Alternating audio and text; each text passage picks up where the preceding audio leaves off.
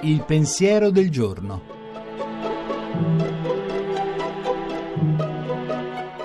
In studio padre Antonio Spadaro, direttore della Civiltà Cattolica.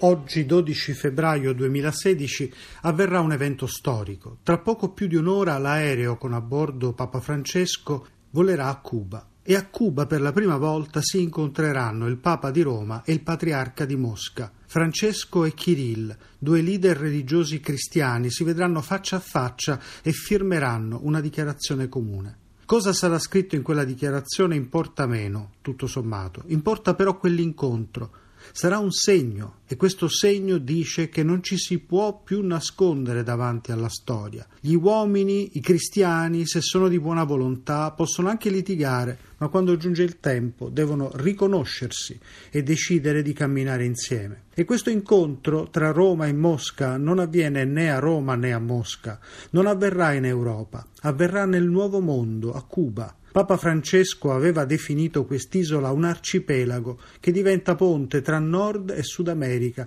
tra Oriente e Occidente. Adesso comprendiamo il senso di quelle parole. Cuba, una ferita aperta nel Mar dei Caraibi, un muro di embargo, diventa il luogo adatto perché la storia d'Europa possa essere non riscritta, ma cambiare direzione. Quale messaggio religioso più forte può esserci? Quale messaggio politico più forte potrà mai esserci.